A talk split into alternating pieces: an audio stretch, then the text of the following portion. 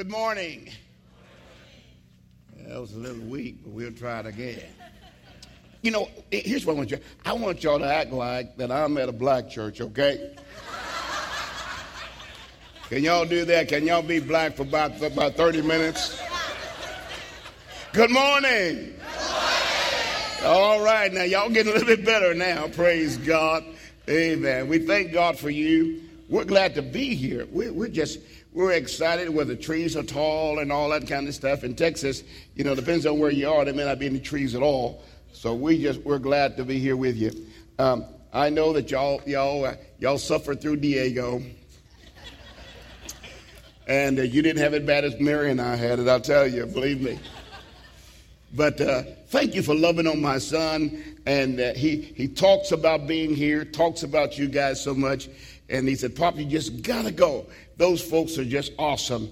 And, uh, and so we're here. So we're, we're now enjoying some of the benefits of what God uh, is doing with this relationship. I want you to watch this video to kind of give you a little jump start on a little bit of what happened a few years ago.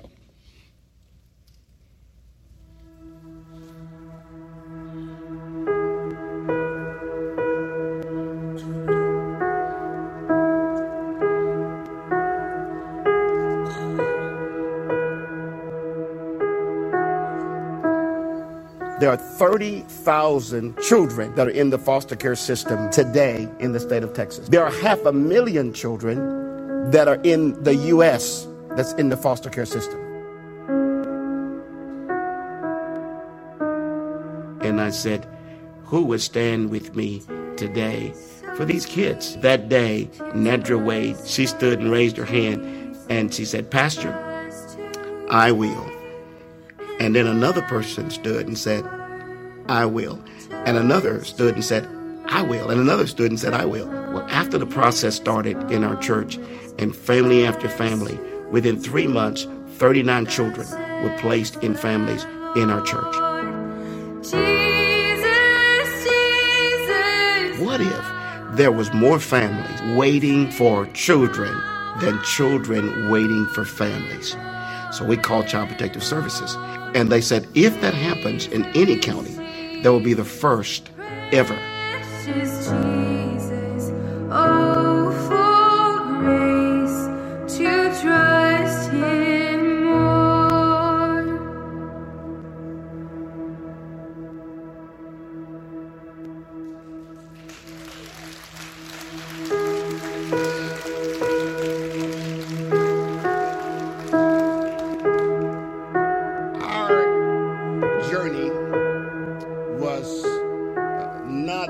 As that video just kind of summed it up, believe me.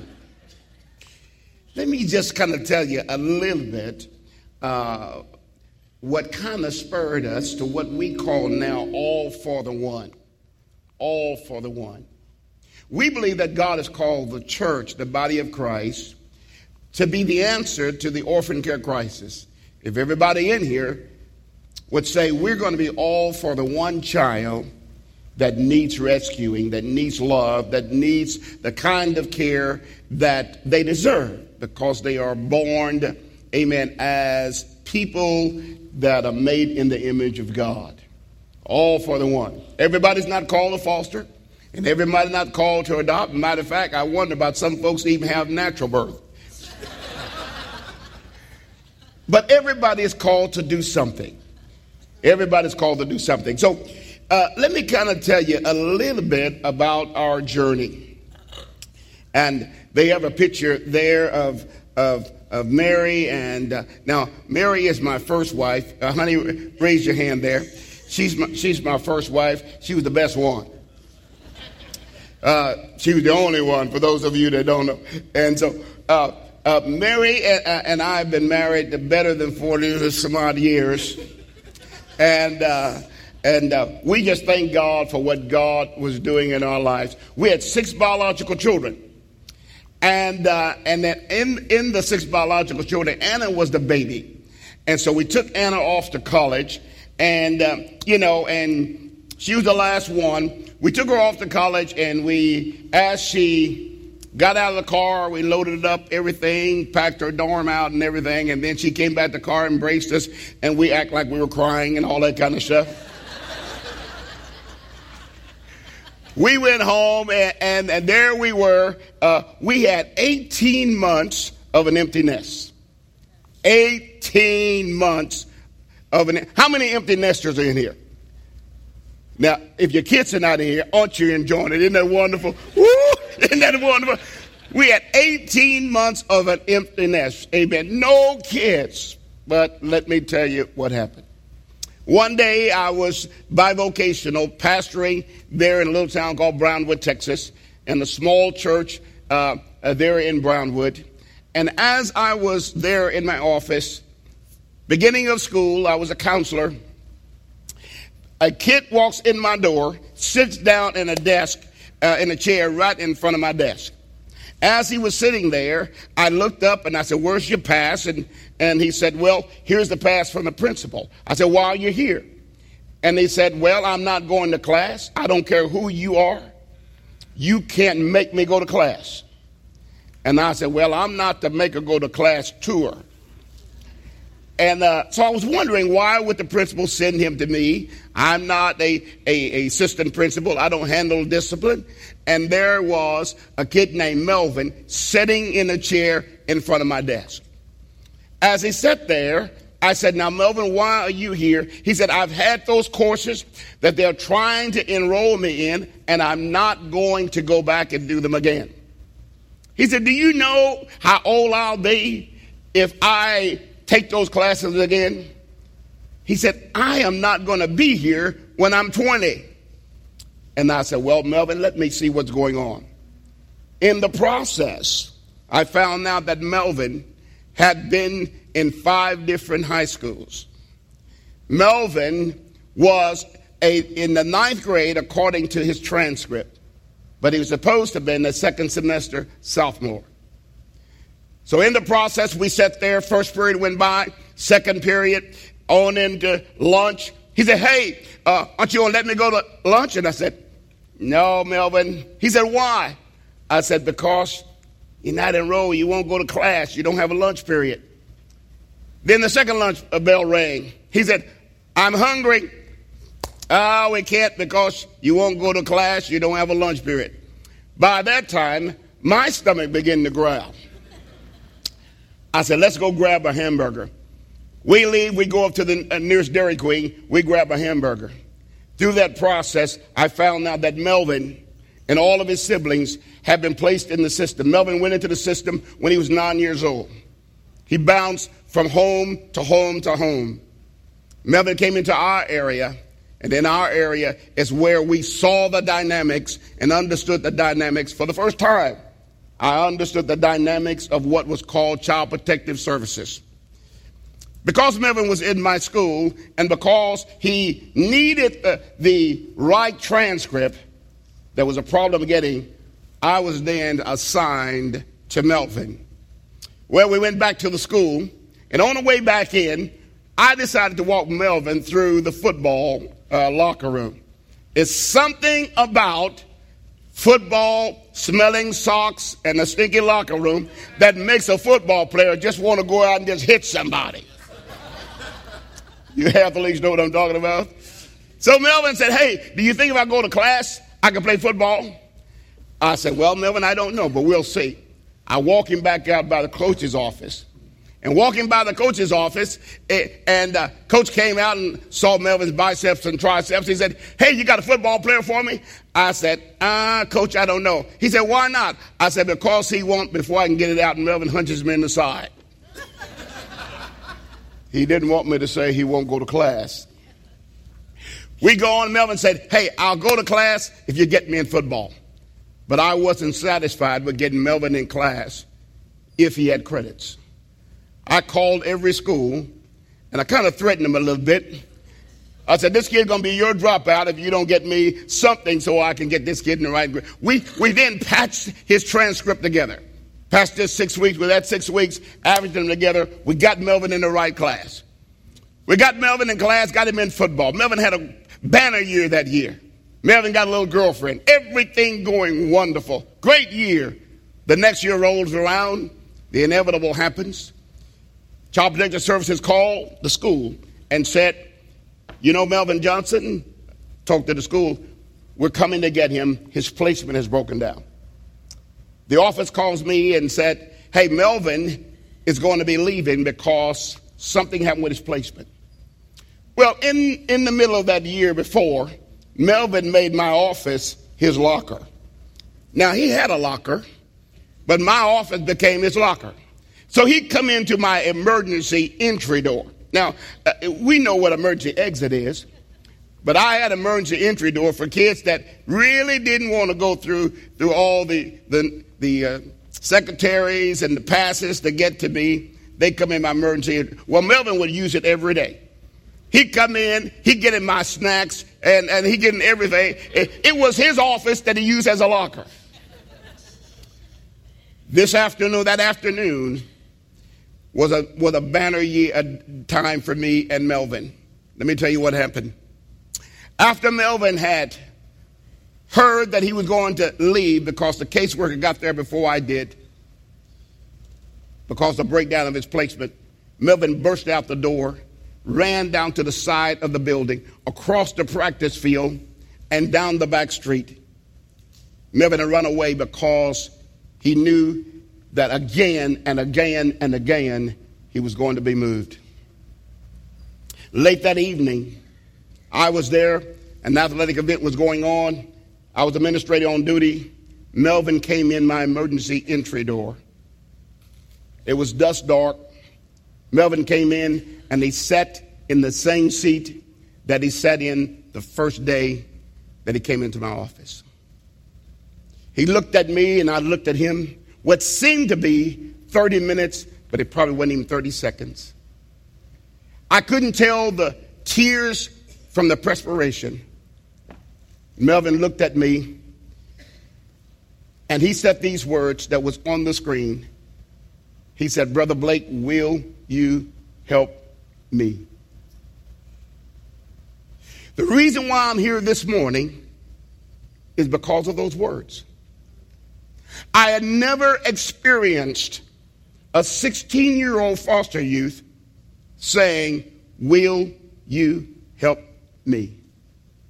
I'd been where I had been ministering to prison ministry, death and dying, marriage counseling, all those things, but never a child that did not have a home, that did not have a family, that did not have someone that say, I'm coming for you so you can be part of our family. Melvin said, Will you help me? I don't know how many children are in this county. If they could speak today, they would ask this church, Will you help me? I really didn't know what to say. But I said this I said, Melvin, man, I'd love to.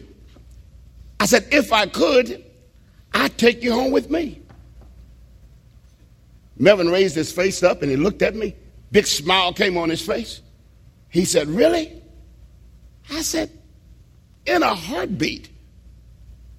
He said, Really? I said, Yeah. I said, Well, Melvin, you have to go with the caseworker. They're going to come back. You have to go with him. He said, No problem. i am going. I said, Now, Melvin, I'm going to call them and they're going to come back. And you have to go with them. No problem. I'll go. I said, Wait a minute, Melvin. I'm going to walk you out there. You're going to get in the car and you're going to drive away with them, right? He said, I got it. I'm going. I called, they came. I walked Melvin out to the curb. Melvin gets in the car. I watched the taillights as it drove down off the campus of the high school, down the road, and I watched it all the way to the end of the street. Something had happened to me that I couldn't explain. Six months later, I get a phone call. Are you Aaron Blake? I said, Yes. Do you know Melvin Johnson? Yes. Said Melvin Johnson wants to come back to Brownwood High School. And I said, Great. Said, wants to get back on the football team. I said, great. Said, he has a little girlfriend he wants to see. I said, yes. Said, he said that you said that he can come live with you.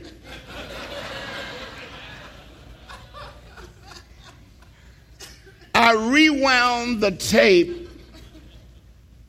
The, the just the, did I say that? And I remember I said, if I could, you could come live with me. But now the reason why I didn't say you could come live with me, because I was thinking about those 18 months of an empty nest. and I was thinking about the little girl that I live with too. I said, Can I call you in the morning? They said, Yes. I hung up. And when I hung up, I began to rehearse what I was going to say to Mary when I got home ask her, could a 16 year old come to live with us? I started down, I said, no, that won't work. All the way home, I rehearsed. When I got home, Mary was there and she had supper ready. So we, we, I sat down. Usually I'm regurgitating my day to her, but that day she was just going a hundred miles an hour with all kinds of things. And I wasn't hearing any of it because I was thinking about I got to ask her, can a 16 year old come to live with us? Finally, I said, Mary, guess what happened to me today? She said, what? I said, this kid named Melvin Johnson. She said, I know little Melvin. I said, he said that I said that he could come live with us. What do you think about that, Mary? and she said these words I hope you said yes. Yes.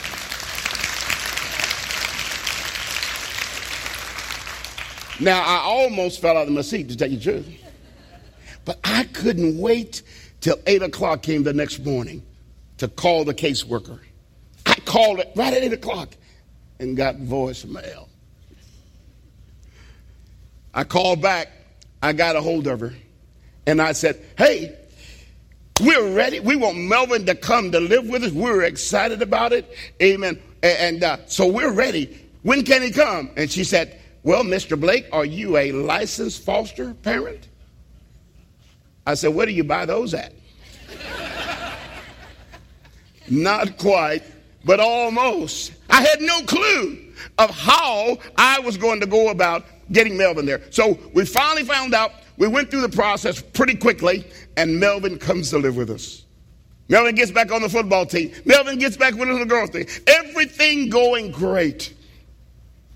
And one day I walked out to the field like I normally do every afternoon. I get out of my office, I walk over to the field. Melvin's there. He runs over to the side as they were working out. He said, Hey, Pop. I said, Hey, Melvin. He said, I want you to meet somebody. I said, Okay. He said, This is Buck. I said, Hey, Buck. He said, Pop, Buck's a foster kid. I said, Okay. Hey, Buck, foster kid. He said, Buck, Buck lost his placement, Pop. I told him, don't worry about it. We're going to take care of him. Buck comes to live with us. Just a, just a few weeks later, a few weeks when I'm back out on the, on, at, the, at the practice field, Diego uh, Buck uh, uh, uh runs up to me with Melvin and said, Hey, Pop, hey, we want you to meet Joseph. I said, Hey, Joseph. He said, Joseph's a foster kid. I know. I said, I know. We told him, don't worry about it. We got it taken care of. So guess what? Joseph comes to live with us. And Joseph is, is, is the tight end. Buck was the fullback. Diego, I mean, uh, Melvin was a running back. So you kind of get how he wanted the offense to stay intact. Just a few days later, Child Protective Services calls us. And I said, hello. He said, how are the boys doing? They're doing great. He said, you know, we really love to keep siblings together. And he said, and, and Diego has a brother. I mean, Buck has a brother, which name was Diego. And so Diego comes to live with us, who Diego, who you know. And believe me, we know him better. So, six boys later, we have a full house again with boys. Now, I'm going to tell you something. These boys would eat a cow a day. they could put it down. There are many stories that I could tell you, many I could tell you, but uh, you know, they somehow after they left, we found out that they had the keys to every one of our vehicles. How do you get keys and have them made and we don't know about it? Well, they found out how. But let me tell you this one story. There was a story that, that really changed the course of Mary and I's life to what we believe that we are ambassadors for the orphans for the rest of our lives. Why are we ambassadors? The word of God said, if any man be in Christ, he is a new creation. All things are passed away, and behold, all things have, have become new. And the scripture says on down further in Corinthians is that, that we need to be messengers or ambassadors of Christ. The ambassador message ought to be the fact that Jesus Christ died on the cross for us because we were alienated and we were orphans. But God said that He would not leave us as orphans. What if the church decide that they're going to have, from being an orphan, that you're going to look at orphans and say, we're not going to leave you as an orphan? So let me tell you what happened to Mary and I. In the process of us finding out and figuring out what was God doing, on one night when Melvin comes and knocks on the door and said, Pop, Pop, the house is on fire. Now, mind you, it was three o'clock in the morning. We run out, and they said I ran out in my boxers. I don't remember being in my boxers, but that's what they said. The house was on fire back in Mark's room. He had left a candle the wind blew the curtain onto the, the candle. It went up the, the side of the, of the house into the attic, and the house was on fire. I thought Mark was still in the room. Everybody was out. I ran back in. My hair was singed. My face, amen, was, was scorched. Mary yells, Come out. We got all the boys. Come out. I run out. We stand there in the winter with blankets on us across the street hoping that our house would be saved. We told the boys to go into the church. Mary and I stood there on the curb watching a house that had our six biological kids' pictures and memories go up in flames. We stand there. In my mind, in my mind, I said, We're done. This foster thing is not for us. I begin to think that Mary wouldn't have done this if I hadn't talked her into it. I turned to her with tears running down my face. And I looked at her to really to say, honey, I'm sorry. I'm sorry that I talked you into it. I'm sorry that our house is going up. I'm sorry. She looked up at me with a smile on her face and she said, Hey, I said, Yes. She said, Let's go to Walmart. I'm thinking, Walmart? She said, Yes. We, the boys got to go to school and we got to go to work and we got to get this and we got to get that. So she walks off. So I'm standing on the curb and the girl's going down the sidewalk three o'clock in the morning. So I follow her. We go in to get the boys. We all have blankets. We going in. We go to we go to Walmart and like Indians, we're walking behind each other like this. Christian Alliance for Orphans heard me tell the story, and they called it Walmart love. I don't know what Walmart love is. But all I know is that night when the house was burned down, we valued the lives of our sons that were engrafted into our family more than we did, amen, the lumber that was burning with fire. We we didn't understand it. We didn't know it. I didn't process it all. Mary probably did. So we had never told the story in three or four years after the boys had gone, we had never told the story. And Diego, Diego, was doing a rap deal. And in doing that rap, eh, he said, Before I do my song, I got to tell y'all something. And it was a large group, looks about like you guys. And they were there to hear our story so they can become foster parents. And Diego said, I got to tell you something. We burnt their house down. you don't say that when you're trying. It's just so, so Mary said, Oh my goodness, no, no. But this is what he said that we didn't know the rest of the story. That, he, that, that next day, they didn't go to class. The coach allowed them to stay in the gym.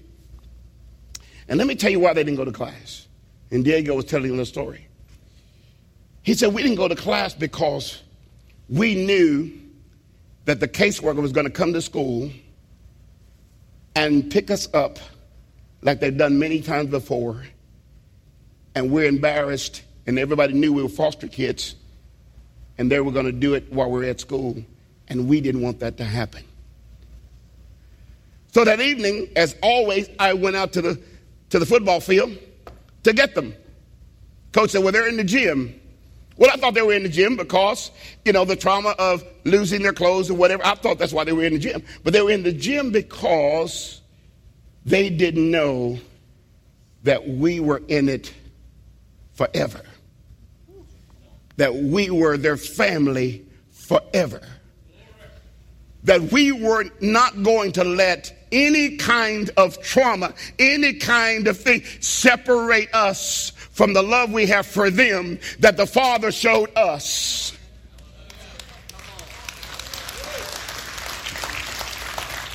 So God began to deal with, with, with, with, us in this process of who we were as ambassadors. What was our message to the body of Christ? How can the orphan crisis around the world change? It can change if the church realized three things in Texas, it's called conservatorship. I don't know if it's called conservatorship or wardship here uh, or not. Uh, for as, as child protective services, amen, going in and removing the kids, and the kids become wards of the state. I don't know if it's wardship here, but in Texas it's called conservatorship. I thank God for child protective services. I thank God for the police department and all those who are who are really assignments from God as angels and messengers of peace. I thank God for them. I thank God for the CPS workers because they catch it when anything goes wrong, no matter what it is. They get bombarded within the media. They need to be celebrated instead of being blasted because everything happens. They're underpaid, underappreciated, amen, and devalued. But I want you to know I believe this church values all the workers of child protective services.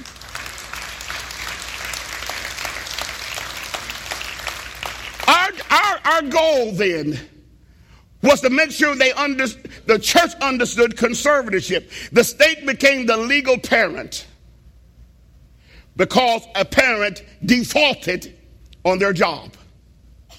But let me tell you the church's responsibility.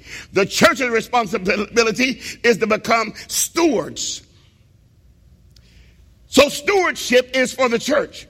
Conservatorship for the state, but stewardship because God has called us according to James 1:27 that says pure and undefiled religion. Hallelujah. That God our fathers accept is to care for the orphans and the widow. Care for them. God said that is the mandate for the church. Every church has greeters. And I, boy, we were greeted by some friendly folk today. Made me want to put my membership here. Every church has, has, has janitors. And that's great because, boy, this is a beautiful place. But were they mandated in Scripture? Does every church have an orphan care ministry? Was it mandated in Scripture? Maybe we need to go back and read our Bible. Maybe we need to go back and see what the call of God is for the church to rise up and stand up and say, We're going to be the church for the children. So the state has conservatorship. The church should have stewardship. The community should have ownership. Why? Because when those kids age out of care, where are they going? Back to the community from which they come. We either take care of them now or we'll be taking care of for the rest of their lives. Conservatorship, stewardship, ownership ought to make a good partnership. You get some fried chicken and you have some fellowship. God is calling us to a place for us to move in transformation. If all the orphans in the world formed their own country, they would be amongst the 10th largest nation in the world. If all of the orphans, but let me tell you something, church. No child should be left an orphan. Just like God says, no child of God will be an orphan.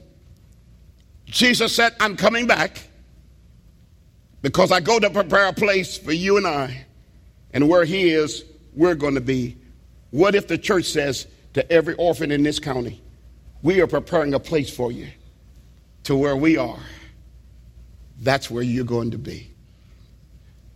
My name is Aaron Blake, and I endorse this message. God bless you. I love you. And I'm not changing my mind about it. Praise God.